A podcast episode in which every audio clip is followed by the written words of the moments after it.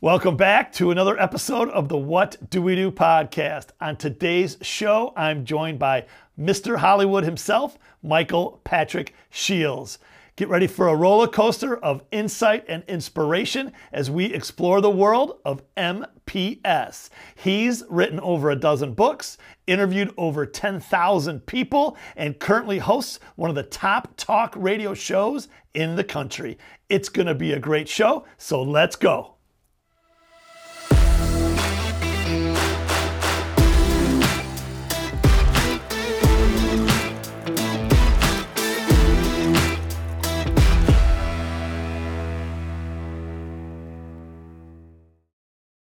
Welcome back to another episode of the What Dewey Do podcast. I'm your host, Dewey Steffen, and this is another guest episode. That's an episode where we bring on a leader from the community who has a story to tell, knowledge to share, and advice to give. And then we have them come on into the studio where they share their experiences with all of us because together, everyone achieves more. And today's guest is a true Renaissance man. He is a legend in the radio, television, travel, and people business. Michael Patrick Shiels is a connector. He is going to connect the Gen Zs and the millennials with the Gen Xs and even the boomers for all of us today. Michael Patrick Shiels, welcome to the show. So, this is what do we do? This, This is, is a- it. This is about to be what do we do? Absolutely. Right on. Thank you well, for having me. Thanks for being here, MPS. And we'll start with that. So um, you go by Michael Patrick Shiels. I think that's your God given name. Yeah, that But is. Michael Patrick is also a common version, MPS. So maybe Big Dog, maybe, um, I don't even know. So what, uh, what do you prefer and uh, what do you go by usually? Uh, well, you know, I worked for a guy called J.P. McCarthy. It was Joseph Priestley McCarthy, a radio Hall of Famer here in Detroit and around the state of Michigan. So he went by two letters, J.P. I got three, MPS. But it was mainly because of my writing that I thought Michael Patrick Shiels sounded very, uh, it's very pretentious to run around with three names. But I do. You can pick any one of the three, combine them all, whatever you want. Okay, well, we'll go back and forth throughout the show. So, MPS, thanks Yeah, again sure. for joining us today. And we're going to start with the right here, right now. So, you currently live in Beverly Hills, California. We're recording this episode in Royal Oak, Michigan. So, we want to know what brings you here for this trip, but also we want to talk about your current gig and uh, where you live versus where that, um, you know, relays its information. Well, uh, my program, radio program, syndicated morning show, in the tradition of J.P. McCarthy, and I was lucky enough to work for Dick Purtan as well, the two giants of Detroit radio. And I learned from both of them. They both went in the Radio Hall of Fame. And by the time I was done being a producer, five people that I worked for went into the Radio Hall of Fame. So I was an understudy and a producer. And without those people, I wouldn't be where I am. So I host a syndicated morning show. I pay homage to them every single day in gratitude. And uh, it's on 13 radio stations across the state of Michigan, based in the Capitol, across the street from the Capitol building. And then we just expand and expand. And so we opened up a Hollywood studio because I believe that radio has to be entertaining. JP, Dick Purtan, uh, Drew and Mike, all of these people were entertainers. Jimmy Lawrence, the rest of them. Detroit was a great, great radio market. And so for me to be around entertainment and be in Hollywood and be back in Michigan and back and forth is important because it, it can't just be without a spoonful of sugar. I think Larry King and the great radio hosts of the past, Johnny Carson TV, they put some sugar with it. And uh, now everybody, you know, has a podcast. Everybody thinks that they're talking, but what about entertainment? So when I'm in Hollywood and I'm working out of that studio, I'm surrounded by entertainment. When you're in Detroit, you're surrounded by the car business, right? And that was exciting too. You used to go up to the Kingsley Hotel and you'd see Lee Iacocca walk in for a drink after work. You know, these automotive barons in Hollywood uh, and in Beverly Hills and the rest. You've got entertainment industry all around. So I like to combine the two business, politics, lifestyle, entertainment, but it's got to be entertaining. That's, that's the way I go about it. I appreciate that and I understand that to a degree, Michael Patrick. But for our listeners and our viewers out there in Podcast Nation and YouTube world, 6 a.m. to 9 a.m. live Eastern Time is your show. Yeah. So, for all of those paying attention, that's 3 a.m. local. So, 3 a.m. to 6 a.m. local when you're um, recording from the Hollywood studio live. Yeah. Um, that's not inconvenient. That's not um, uh, you know messing up your daily routine, so to speak. Well, Larry King worked overnight on radio before he became a TV star, and George Noory, who's from Detroit, went to Wayne State University. He's on 650 stations right now with his Coast to Coast AM show. That's overnight too. There's a weird magic to working in the middle of the night. The West is going to sleep. East of the Rockies, they're waking up, and you can be behind and ahead. And uh, you know, because when these cameras go on, you might walk in here tired, but when that light goes on, it's electric. So the same things happen to me on the radio in the middle of the night. Doesn't matter what time zone I'm in. I've worked everywhere from Ireland to Monaco to Israel, and uh, when the light goes on, it doesn't matter where on the planet you are, you're on the air. Absolutely. But you also need to sleep. You have to have your rest, right? You're not a robot. You're not artificial intelligence. You are human intelligence. So, you know, what is your normal routine, I guess, when you're in LA? And then we'll talk about um, what you just brought up in terms of you've recorded, I think, from Havana, Cuba. You've recorded from here in Detroit, Michigan, different time zones and different countries. So let's start with like what your normal routine is when you're um, at home, if you will, in LA, and then we'll talk about how it goes when you take the show on the road. Well, I would say to you that in broadcasting, there is no such thing as normal because the news dictates, especially my kind of program. The big fear when you host a news talk program, and I interview 12 people a day, uh, is you can't miss anything. You don't want to let anybody down, and you don't want to waste anybody's time. You got little segments, they're driving to work. You might get them for 20 minutes, you might get them for an hour. Maybe during the day they listen on the podcast, but you can't miss anything. So, uh, the day when it starts, I don't know where it goes. Something could happen, and I'm ingesting news all the time, processing news all the time.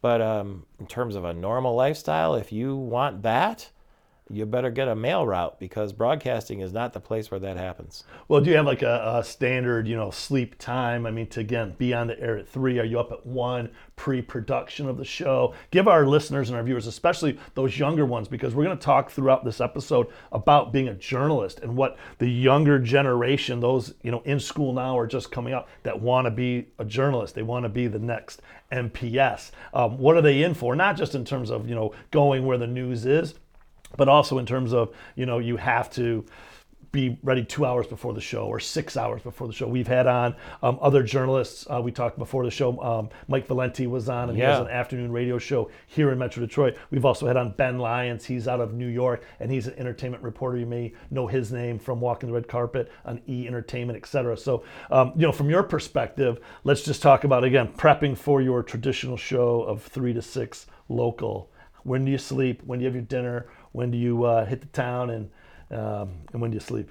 Well, it's exciting to be in morning drive because that is the premier time for radio. People are up, you know they're listening. It's the biggest audience. You get to tell them things first. It's like you have secrets. If you get up early enough and you're informed, you, you get to tell them first. I worry sometimes about morning shows that are negative or too much news. Uh, so, therefore, we say we try to leave out the boring parts. And uh, I say, and medias stat virtus, and your Latin, I'm sure, tells you that truth is in the middle. We're a nonpartisan morning show. I don't want to send anybody to the office or to the gym or to the school angry or bitter. I'm going to talk to the guests and talk to the listeners in a way that I know their day is starting. Even the music we choose, the sound effects, there's got to be a little bit of humor in, in all that. So that's that takes being up before them, whether it's an hour or two hours or what have you. So that is the exciting part: is getting people started with their day in a positive, not uh, you know Cinderella. There's reality, but we're not going to pour on any negativity because they're going to get that the rest of the day. Well, that's good to know and good to hear. And I uh, I do listen to the show. I've also been uh, You're the lead guest. so again I feel did the want to pressure of that? Yeah, you know, well, again, I get up uh, 15 minutes before it starts. So I get up at uh, 5:45 Yeah. a.m. here in uh, Metro Detroit. When I'm here, I have done the show from as far away as Maui, Hawaii, and I've done it from the West you know Coast. then. I'll give you a weird one. The weirdest time zone difference that I had was my honeymoon on Maui, in fact. Now imagine this morning show goes off at 6 a.m. Eastern. So you're flying from Michigan to Maui. This was the first night of my honeymoon, one of my honeymoons. And uh, it was a race against the clock because I had to be, it's a six hour difference, right? So I had to be set up and ready with the equipment by midnight to be on at six and you land in Maui and they take us to the hotel and what have you and get in the room and set it all up. And the first night of my honeymoon, I was on the radio in the Mar- whatever Marriott, whatever hotel it was, in the suite. My new wife is sleeping, and I just made it with 10 minutes to spare to be on the radio from uh, midnight till 3 Hawaii time. And then, you know, what happens is you wake up at, th- you're, you're done with the radio at 3 a.m., the rest of the world's sleeping in the islands, what do you do? Because as you know, after I'm sure when you're done with this show, you have a lot of energy all of a sudden. You're both spent and you're like ramped up. What do you do with all that? So that was the weirdest one. And and maybe that's why the marriage didn't last. On the radio for the first night of the honeymoon. She's in the bed, I'm on the mic. Well, let's hope that's not the only reason, but maybe you did Married to the work. Uh, Yeah, Mar- that is your, that's exactly it. And um, again, on my trip to Maui, um, as you know, I did one uh, live broadcast with you because it was midnight. But then the rest of the time, again, we had another member of our team fill in Good. because again, I had to get that sleep, and uh, I knew that um, it would be just uh, messing with my uh, internal clock. And Hawaii is not a late night place. I'm sure you noticed. That is a they, they, everybody goes to bed early because they get up early because they want to enjoy the uh, snorkeling and the swimming and and all that. So I'm sure you had to hang in there to stay awake till midnight. Well, absolutely, because again, the sunset uh, it's more like 7 p.m. or Yeah. 8 p.m. Absolutely. So, um, yes, it, uh, you're, you're the last one standing and walking the halls, waiting for uh, One more mai tai. You know, well, again, uh, yes. So, or if you don't have that, you know, you're just uh, pacing the halls. Um, and I also did it early when we first started. Um, I was in Arizona. I was in Tempe. Um, there was the Super Bowl going on. There was also the um, Waste Management Golf Tournament. Yeah. And so that was only a three-hour difference. So I was on your time, but again, that town was up, you know, till probably 3 a.m. or all nighters, and uh, I was playing golf and working. So um, we would try to go to bed by midnight, but I had to stay up till three. So that actually was worse because I had to decide: do I just stay up until 3 a.m. and do the show? So you like to be where the action is too, don't Well, you? I do, but again, I like to sleep in terms of if I'm playing golf at 7 a.m., you have to. You learn this. So, all the young listeners and viewers out there, again, you can't burn the candle at both ends for too long or you'll burn out. So, again, um, take that time to rest and recharge. And you can do an all nighter, and hopefully it's just to get your finals in there, uh, young lads. But otherwise, you know, you'll crash, you know, sometime the next day. So, um, Yeah. yeah, it's a challenge in its own right. Yeah, I don't want to miss anything. No, I, I understand. I get it. Um, all right. Well, besides the show, which is uh, in its 17th year, is that right? Yeah, 17 years talking, and many, many years before that, earning the ability to talk on the microphone by working for those Hall of Famers I mentioned. Well, we've got some questions that came in um, before uh, we sat down that I'll go to later, and some of them talk about Oh. again building up to um, you know being uh, in in front of the camera, if you will, or uh, in front of the microphone. But let's talk about the show a little bit more, and then we'll segue to your um, abilities as an author, and you are a, uh published book writer. So we'll talk about that many times over, actually. But back to the show. So maybe talk a little bit about um, you know you said 12 guests a day. Yeah, Do I count as one of those? You do. Oh wow. Okay. All right. Well, you get the first one's easy, and then Because you that- don't know what I'm gonna. I, you you're gonna give us the report, but we don't talk ahead of time about what we're gonna talk about, right? No, that's you 100%. can handle it. I, well, we try our best to handle it. What is on in the news and the financial news and the markets? We talk about what we talk about what matters to people. Absolutely. I think, uh, and again, you you take the lead, and I'll do my best not Uh, to. uh, Uh, tomorrow, 38% of people are living paycheck to paycheck. Is that what we're going to talk about? Should Well, yeah, I'll give you a little clue right now, but that then I get your reaction to that. Yeah. That's a sta- kind of a startling number, is it or is it? Oh, absolutely, it is absolutely. But I would say, and I'm not even uh, prepared. I would say that's probably the same number as it was 10 years ago, Oh. 20 years ago. And again, whether it's a booming economy or a bust economy, I'm going to say that it just is a shame that the same group um, out there, it's 38%, and I don't know if it's the same group all the time, but I would say that the number, you know, doesn't. Maybe it goes as high as 50% on some really, really bad times, but 30% is too high no matter what. So you know in your business that people must, regardless of living paycheck to paycheck, find a way somehow to save, right? Absolutely. But that's hard to tell somebody when they're living paycheck. To, I imagine paycheck to paycheck. So it is, and so you have to continually um, give that information. You have to continue to just say it over and over and over again. And hopefully, the light bulb goes off. Um, but again, the- oh, that's why I say that number is always kind of where it is because I think, you know, whether that's just the middle class or maybe that's the lower class, there are very wealthy people that are paycheck to paycheck.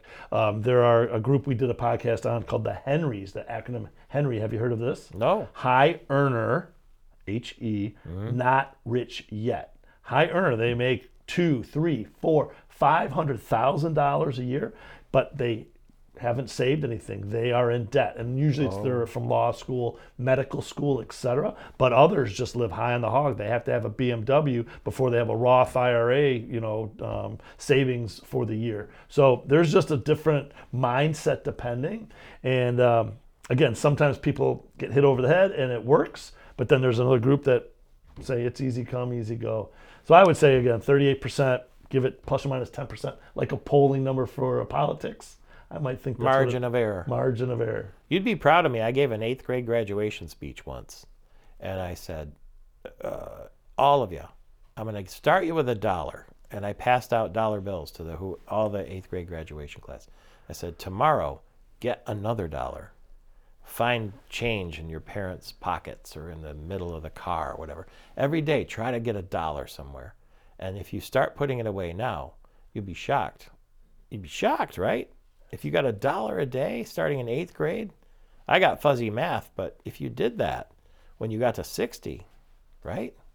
Absolutely. The compound interest, it would be, it would be, ast- I wish I did it. And I don't care if you get 10 pop bottles and go take them to Meijer and cash them in. I wish I did that. Yeah, absolutely. I try to pass it on to my kids. We talk a lot on this show about saving and investing and again reducing your debt. It used to be deal with debt, but now with interest rates where they are, we say delete debt, get rid of it. You can have a mortgage and there are some other things that, you know, society considers good debt, but in general, you need to delete debt and then you need to save and then invest and the power of compounding. One turns into two, two turns into four, four into eight, eight into 16, 16 into 32, et cetera, right? So, um, MPS, you're on the right track. Keep going, my Well, friend. it's too late for me, but if you're young, do it. Promise me. Well, and it's never too late for anyone. But yeah, if you're young, the, the, we always say uh, the best time to start is now, right? No matter where you are, and up it and keep going. And um, all right, so on that note, come back to the show. Who might be, you know, one of your favorite interviewees out of the 12? You know, who, one or two of the all-time best guests or stories you have, and then maybe one or two of the uh, all-time, you know, I don't know, bloopers or um, I don't know, just ones that uh, got away. Well, I, I uh, was broadcasting Kennebunkport, Maine, and it was the Cape Arundel Golf Club. It was the George Bush Golf Tournament. George Herbert Walker Bush, the 41st president, and I broadcast from the porch there for a number of years. And I was very lucky to get to know the Bushes and be around them socially, because uh, I was friends with the golf pro there, Ken Raynor, and eventually we wrote a book together uh, about President Bush. So they had this little charity tournament every year, quaint thing, and I would broadcast from the porch. And with 10 minutes left in the program, I'm sitting with Jon Meacham, the presidential historian, who you've probably seen on, on the network TV and so forth. And here comes 43, George W. Bush, and sits down at the table in the middle of the segment. Now, I didn't know he was coming, I wasn't prepared and the former president of the United States sits down and we talk. And uh, I'm almost, not almost, I am happy I didn't know he was coming because I might have been nervous as a cat and I would have had notes and I would have had all kinds of stuff. But as it was, he was a guy, sat down at the table, and we started talking. And so that was one of my favorites because I mean, nobody outranks a president, right? I didn't get the Pope lately, but if I do, I'll let you know. But to have him sit at the table like that and just have the conversation you would have if he sat next to you at the airport bar, he wouldn't be at a bar because he doesn't drink. But, but I'm saying that is the most natural thing you can hope for because you can't prepare for it. And it's totally human. That's awesome. That was a good one. Yeah, that's great. And what about one that again um, just didn't go the way it was supposed to go, or the most hilarious? Maybe it's the most I don't know drama. You know, what what was one that um, you know went the other way? Robert De Niro, the actor who was in The Godfather, well, countless other movies, right? Uh, Tony Cuthbert, my producer, scheduled him at 6:45 in the morning on the phone, and I said, "He's this isn't going to go well. He's not going to want to do this." Well, he was touting uh, something to do with vaccines before that became fashionable. And he was on with uh, Robert F. Kennedy Jr. So they were a package. So the deal is when you get some of these guests, you can have them on, but you got to make sure you let them speak about the reason they're there. It's a trade off. But I just said Robert De Niro is not going to want to be on the. I knew this is going to be bad. So he's all right, but he's not interesting He's very low key. And I just said, Mr. De Niro, when are you the happiest? Because he didn't sound happy. And he said, Oh, oh, you got to ask me that at this hour of the morning. Then there's a big pause, and I said, At that point, I knew the listeners are really, I got to save my listeners here. They're suffering through this. So I have to do something that I normally wouldn't do to save it. I got to fall on the grenade and make a fool of myself for their entertainment value. So I used the oldest cliche in the book, which I never do with celebrities. And I, as he said, oh, I said, I'm talking to you.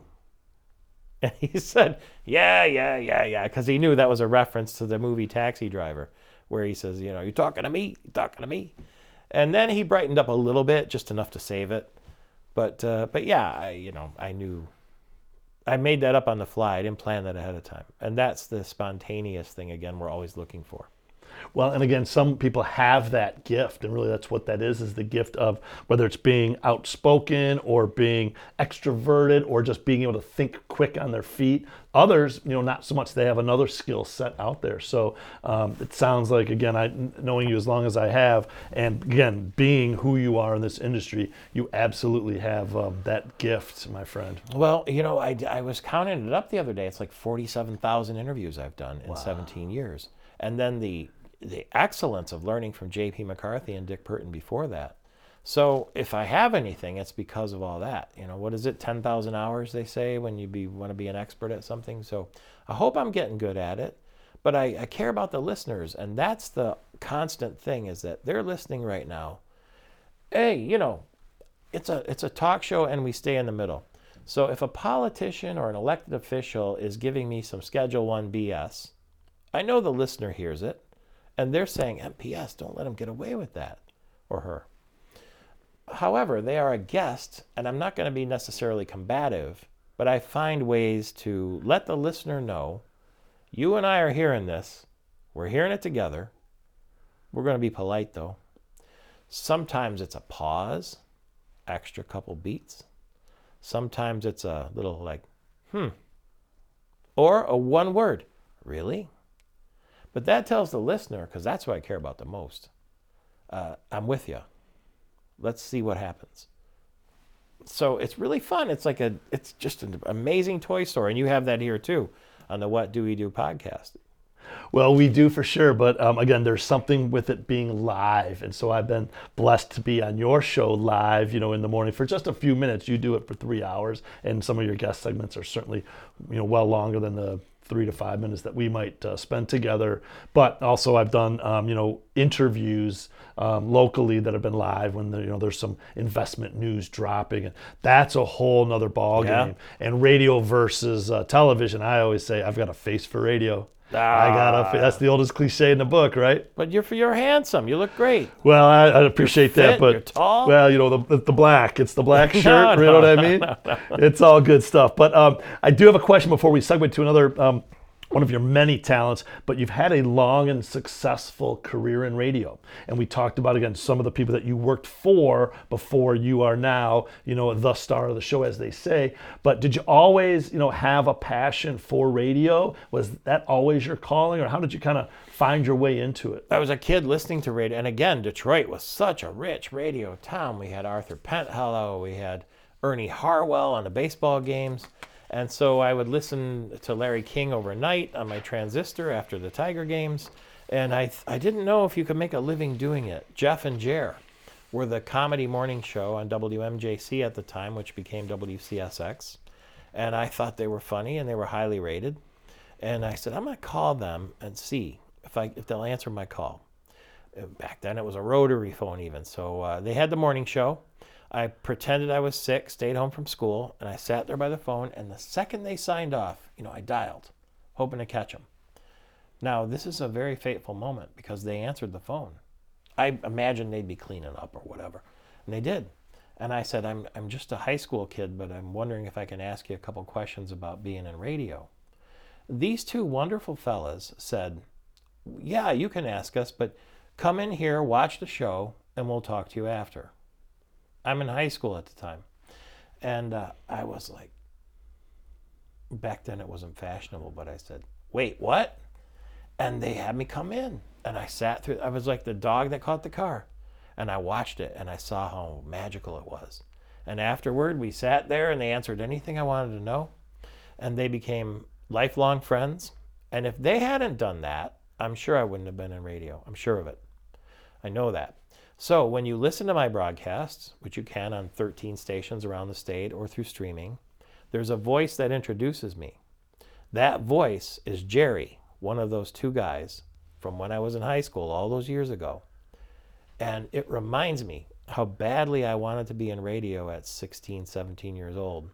And it reminds me at my age now don't you dare ever phone this in. You wanted it really badly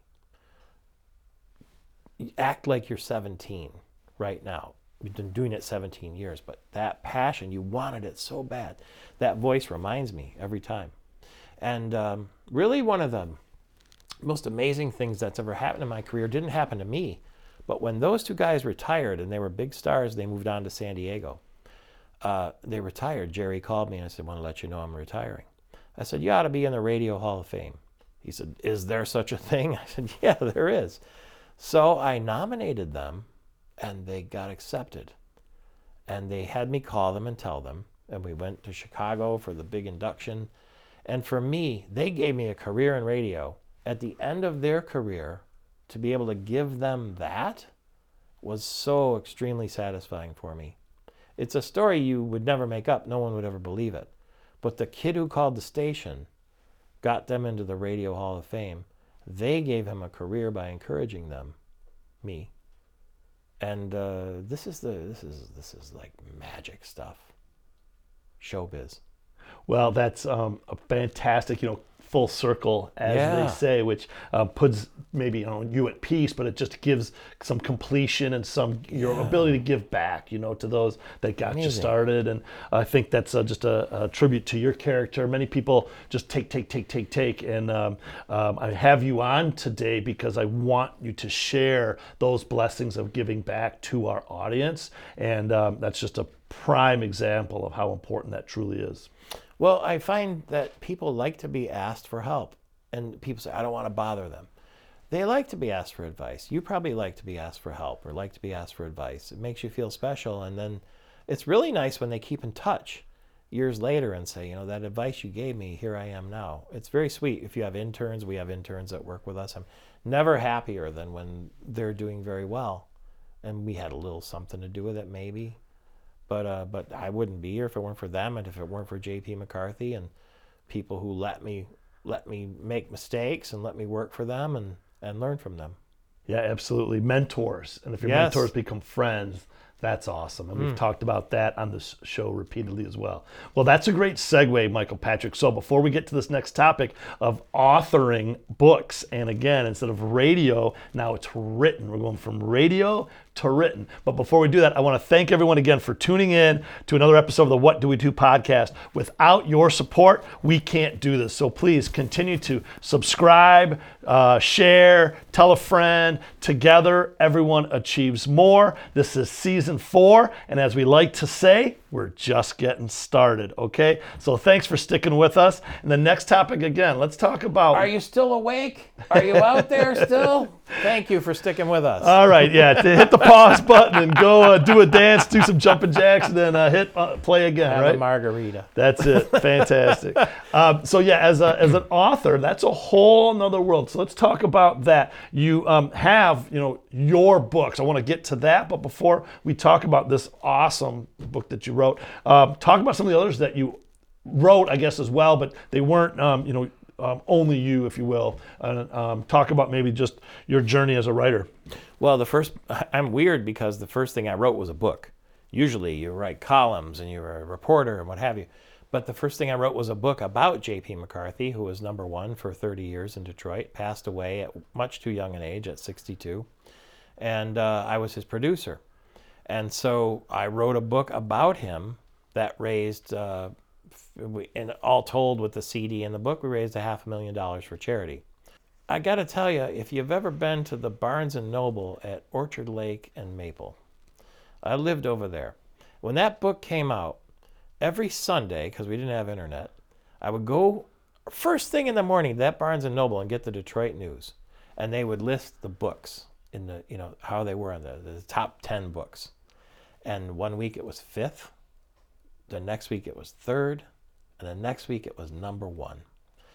And it beat out some really it beat out Mitch Albom midnight in the garden of good and evil. There was a book about the, the kennedy assassination. And i got a chance to make jp number one again. That's how loyal i was to him. And uh, that was so satisfying that book to be able to do that. And that's what got me started. And then you know the thing about it was uh, he, he was passed away at the time but i like to be near the action like you so I wrote a book for Ben Wright, the CBS golf analyst, uh, and um, he used to come on the JP show. And he always would tell me stories when I was the producer. He was the British guy, worked with Jim Nantz and Gary McCord and Pat Summerall and all the rest of those giants, won the Emmy Award. And uh, he, he said, Well, no, people say that. No one ever does anything. I said, Well, can I do something? He says, Do you think you can? I found a publisher. It's not easy but Ben Wright's book, I lived with him. I wrote the book, and it changed my life. And he and I were lifelong friends too. So I didn't become a broadcaster on CBS Golf, but I got to live that life, and that's how I became friends with Jim Nantz and the rest of it. So to me, to be in the near the action was was fascinating. You get to live someone's life as you write a, an autobiography like that with them. So that's how I went about it, and I got I became addicted to that idea, and I wrote books with golf architects. I wrote a For Dummies book, which very sadly is the one people recognize the most because it is such a monstrous machine of marketing. The, it was golf's short game for dummies. And uh, I'll never forget my agent. You remember they had the For Dummies books and they had the books uh, The Idiot's Guide to. And my agent said, The Idiot's Guide to Golf Rules. Could you write that? And I said, Sure, I, I love the rules. He says, I'll get back to you. So they were going to hire me. And then they said they couldn't because I had written a dummies book and it was a conflict of interest. And I said, wow, my literary career comes down to whether I'm an idiot or a dummy, and I can't be both. That, I like that. That's very that's very apropos, as they say. Right? I am both, by the way. So, uh, well, let's talk to our audience again and let them know. So, yeah, again, uh, at the time, you might not have been starring on uh, the big show quite yet. Oh, yeah. But you uh, had a job as a producer for uh, J.P. McCarthy, the rest of it. But in, in the writing of that book, these other books, maybe talk through again, you know, kind of fast, but how long does it take to write a book and maybe whether it's full time or part time or just again, I'm sure we have a lot of listeners, a lot of viewers that want to write, you know, their own memoir, their own novel, you know, of the day. So what uh, what do they expect? I would say do it now because uh, it's it's easier than ever to write your book, whatever it is, because now we have access to publishing we never had before through Amazon. So do it, because you know if, you, you're not going to make a living doing it, but do it. It is like climbing a mountain, And I, if I had a dime for every person that came up to me knowing I was an author that said, I got a great idea for a book, I would be Dewey Steffen instead of MPS. But I, I always told them, okay, do the outline. Do a 40 page outline on where it's going to go and what it's going to do and the marketing and all of it. Then tell me if you still have a book because they want you to write it. So there's that.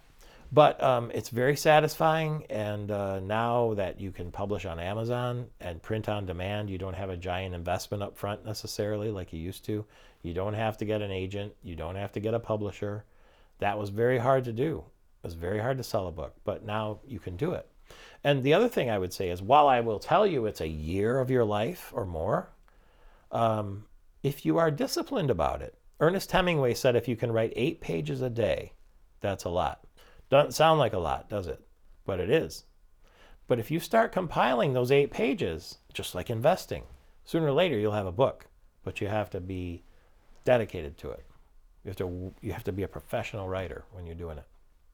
So let's talk about your uh, coup de grace, the um, invite yourself to the party, yeah. right? So again, before we get to that, tell me, uh, tell our audience, I guess, um, how many books in total have you written? Um, have you been a part of writing, etc. You know, and then uh, let's talk about invite yourself to the party. I think we're at nine now. I collaborated with Larry King, the talk show host, on one of his books. I, like I said, I like to be around the action collaborated on two books with Donald Trump before he was political. One was a golf book, one was a real estate book. And uh, then I did a golf architecture book. And I did the autobiography of Arthur Hills, golf architect. And uh, I worked on really the most special one, probably, is uh, um, I Call Him Mr. President Stories of Golf, Fishing, and Life with my friend George Herbert Walker Bush. And that was written with his friend Ken Raynor. And that's why I was so close to the Bushes. And that's a story about what it's like to be friends with the president, travel with the president, play golf with the president, fish with the president. Wonderful guy. And when we had the book launch party in Kennebunkport, that was the, probably the moment of my career because George and Barbara Bush came to the opening and sat in third row because they would refuse to sit in the first row. That wasn't the kind of people they were. And for me to be up there speaking in front of a president, I mean, I remember when I was a kid, I'd go to his speeches, and I would never imagine one day that I would be speaking and he would be listening. It's bizarre. But uh, anyway, that was probably the crowning moment of my career. But um, I did write a book called Invite Yourself to the Party. And this is a theory, you know. I heard somebody say once I'd rather have roses on my table than diamonds on my finger.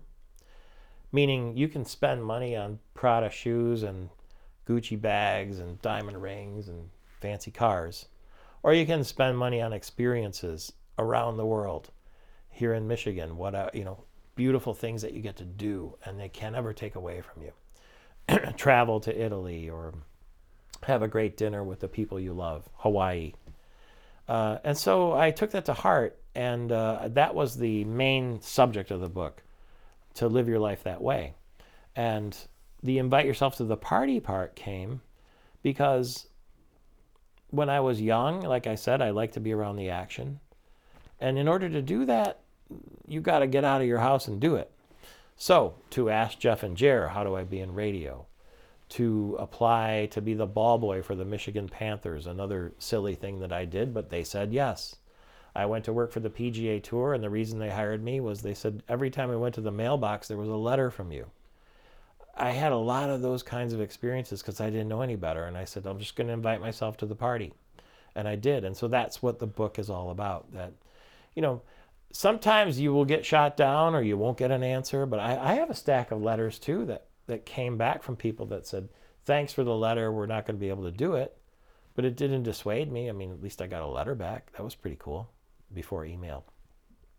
So the whole theory of invite yourself to the party uh, to me happened when I would be in the room with famous people. I'd say, oh, there's the chairman of the Ford Motor Company. Oh, man, I would love to talk to him. But I was young, and I said, what am I going to say to that guy? What is he going to want to say to me? And I would think, what, what, what am I going to say? What am I going to say? It might be a fa- it might be a good-looking woman, might be a celebrity, might be somebody in the world that would be helpful to me. And uh, I would fret over it, shy, and then they would leave the party, and I'd be like, "You missed your chance." So the pain of missing the opportunity was worse than any embarrassment I would have faced by having them blow me off, which, by the way, almost never happens, no matter what. So that's why invite yourself to the party became a theme to me because I never, I refuse, I would never do that again. I don't want to feel that pain of missing an opportunity. It's like betting the six and eight on a crap table. You watch all those numbers roll. So I I have done it, and even to this day, I still do it. Uh, in Hollywood, you mentioned our studios there a couple of months ago. I was at the Sunset Tower Hotel at lunchtime, and Al Pacino came in. I don't know about you, but I'm a huge Godfather fan and a huge Al Pacino fan. And he walked right by my table and he sat down, and the, hey, you know, ten feet away. Now, you don't bother celebrities in that setting. You got to be careful how you choose your moment. But I knew I wasn't going to let him leave that room without coming up with something. So I'm spinning. What can I say? What can I say? What can I say? And then I said, you know what you're going to do? You're going to you come up with it. So I physically pushed myself up from the table and propelled myself toward his table, knowing my mind was never going to let me do it. I had to physically start this thing and then my mind would catch up. And it worked out great. He was very friendly. We had a couple of laughs. In fact, uh, at the end of the lunch, he was leaving. We were leaving together. We had a couple of laughs. You, you run into celebrities the same way too. But I wasn't going to miss that. You don't imagine how embarrassed I would have felt for myself, like if I left, he left, and I didn't get a chance. I don't want to say I could have spoken to Al Pacino. I want to say I did. That's how things happen. So some people don't have that gumption, that go-gettedness. I was recently, we were talking before the show, in um, California um, as well, and friends of mine that live out there uh, took me to a pizzeria just outside of West Hollywood or something, and uh, Danny DeVito and Yeah. his wife were at the next Rhea Perlman. Yeah. And their families, they were sitting like two tables over, and um, one of the local friends of mine that lived there, you know, whispered, "Look at there's Danny DeVito, there's Danny DeVito," and it took me a second to remember, you know, who he was and see him. I'm like, "Oh wow, that's great." But again, I'm at a point now in my life that anyone who knows me or has seen me, I again, I don't shy away from saying people. I try to be appropriate, and if it's not the right setting, to give them, you know, their privacy and all that. But I do, I, I'm, you know, built the same way in terms of my ability to just say, you know, what the heck, let's go for it, right? I'll probably write the same book takes a called while. Just Go for It. And uh, so again, I said, I'm, I'll go say hi to him. I'll go say hi to him. Did I have- well, uh, yeah, I waited till he, they were walking out, and Yes. I and I had, and you know, I have this thing where we just say booyah and fist pump, and so same thing. I said, uh, you know, Mr. DeVito, can I, you know, bother you for a minute? And he says, it's no bother. What do you need? And uh, uh, his wife kept going, and the family kept going, but he stopped, and my friends were around this table, and they're again, I don't know if they're more in awe of me talking to him, who's just a normal guy from my perspective, or they're just like, oh my gosh, like this is insane.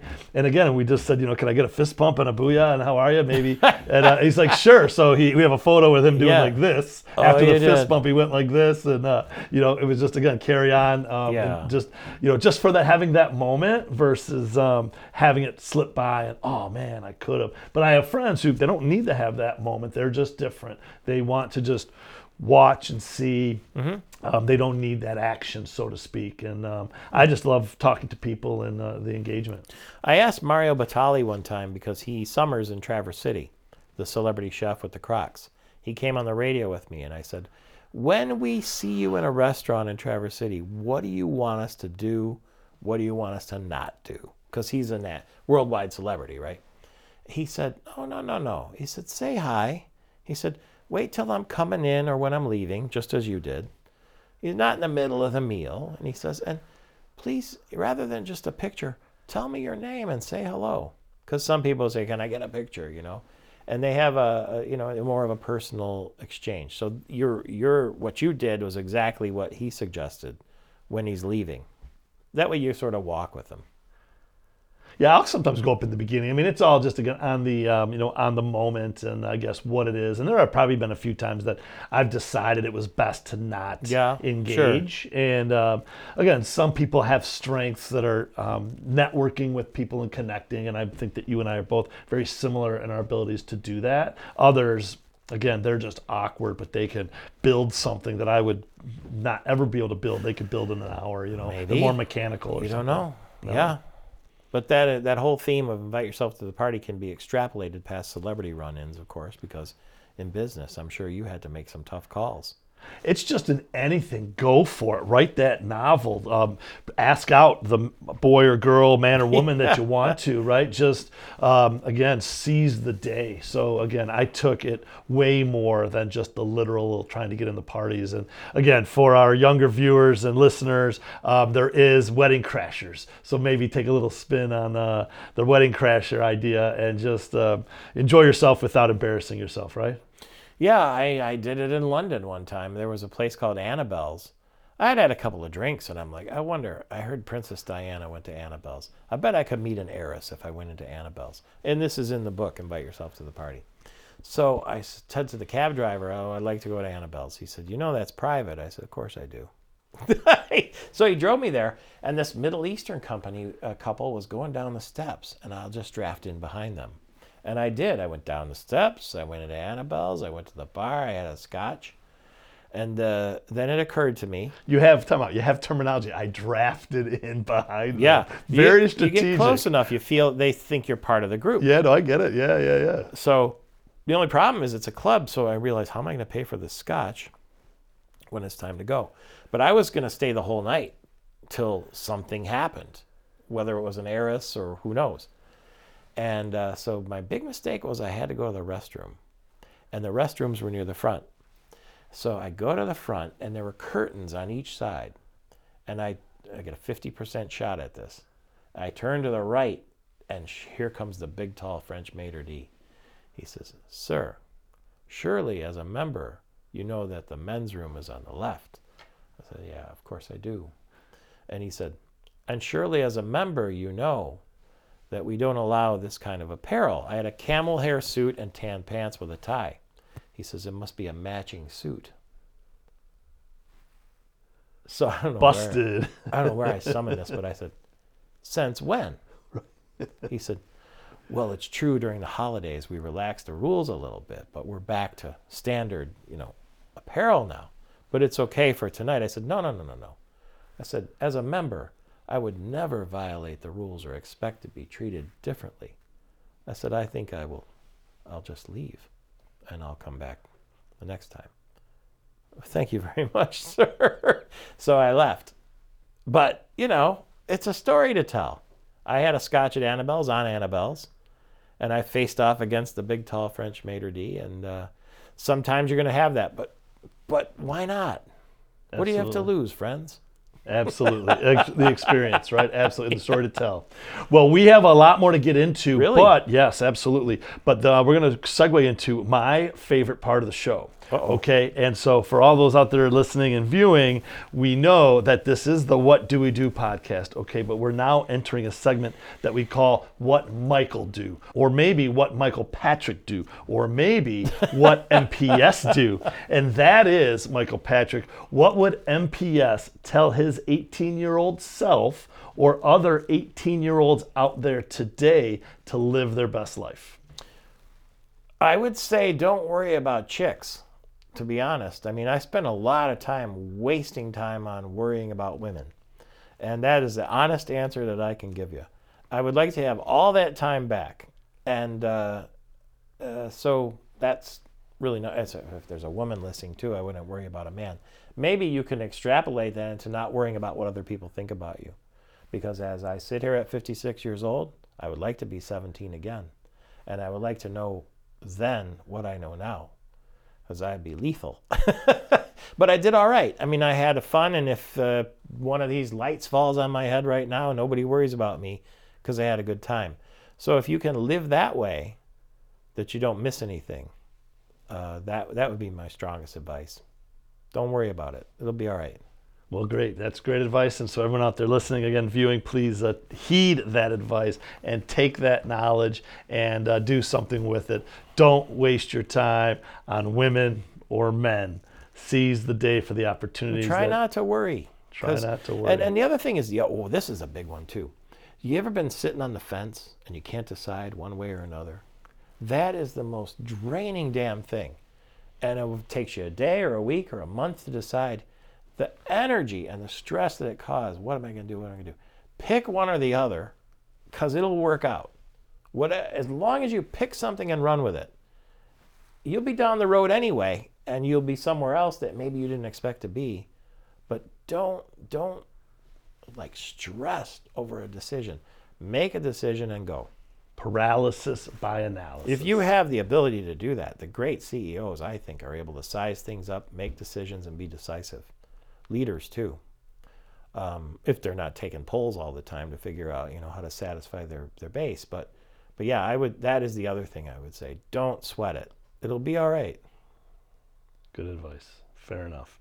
Um, easy to say, not easy to do. Well, again, good advice. Fair enough. And it isn't easy uh, to do, but um, everyone out there can do it, right? Um, next uh, topic. Not too long ago, you went running with the bulls. Yes. Would you mind telling that story uh, for our audience? yeah, I turn. I'm writing a book about it. In fact, called "The Boy and the Bull." Oh, another book's on its way. It's on the way. Okay. Yeah. I was turning 50 and I've been for years saying I'm going to run with the Bulls one day. And I said, this is the year to do it. Another thing, just say it, do it. So I went and uh, it was a very emotional experience in Pamplona. Uh, it was thrilling. It was exciting. It was whimsical. It was hilarious. But uh, you're a father, so you know. I had my son with me who was, I think, 17 at the time. And the night before, after all this buildup, all this travel through Spain, he says, I don't think you should do it at dinner. Then the next morning. I said, Well, but we've come all this way. And I said, You know, the odds are with me. He says, Dad, you really think the odds are with you? He says, You're not fast. You've never done it before. And he said, uh, You're 50 years old. He said, If, if there's a, uh, a pool of people that are likely to get gored, you're in it, a risk pool like the insurance. And I said, "Eh, you know, there's, about 900 people and six bulls. So uh, I started to feel a little guilty. Like, should I put the kid through the trauma of watching this? Because he wasn't going to run; he was going to be in a balcony watching. And I said, How old was he at the time? Like 17. Okay. And uh, he said, Well, tell me this. Are you doing it for the show or are you doing it for you? Imagine a 17 year old kid saying that. I said, I'm doing it for me. He said, Well, then effing do it well. So uh, we, you get up in the morning. It happens at 8 in the morning in Pamplona. I set the alarm. In my life, Dewey, have I never done this before, but I had to set an alarm to wake up and drink before I went to run with the bulls. I bought some Russian vodka from the street, you know, and I, you wear the all white and the and the handkerchief and everything, and uh, so I had a couple of vodkas, and we went to the church where you pray before you go. Everybody goes there to pray for their safety, and then you go and you wait. and Harrison was up in the balcony, and I tried to say, you know, don't worry about it. And then at eight, you hear a cannon shot. That means they're opening the gates and then you hear the second cannon shot, which means all the bulls are out. Six of them are coming, and the uh, um, the thing that's dangerous is it's a stampede of people and bulls. Because once they start coming, you're running whether you like it or not. Because all of those people are running to escape these bulls. It was just thrilling, old world, ridiculous and uh, one of the one of the easily the great moments of my life for sure. And uh, I survived. And that morning, three people got gored. It was 2017, and one of them was an American who got gored in the testicles. Oh. So the news goes back through NBC and all the news out to America that an American got gored in the testicles. Well, you can imagine what anybody who knows me thinks. That had to be him, Right. but it wasn't me, thank goodness but it was a very, very, very exciting experience. And the uh, the culminating thing of it all was that the next day we were down back in Madrid, and we got to go watch uh, a matador practice, and that was fascinating too. And he'd been gored before and all that. So I'm, you know, watching this and paying attention. It's in a town called Toledo. Next thing I know, Harrison is out there with a matador in front of a uh, in front of a bull and the matador gives him the cape to do the thing. And I'm like, what?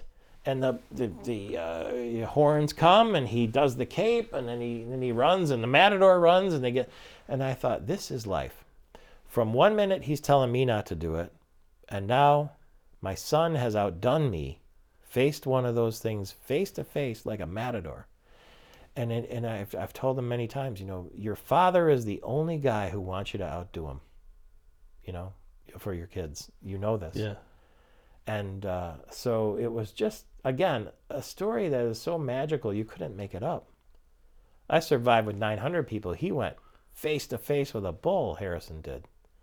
And you're going to do that a lot in your life. He took the bar exam, he went to law school, graduated like you from the University of Michigan. And uh, there's nothing more satisfying than, than seeing your kids uh, succeed. Seeing them succeed, absolutely.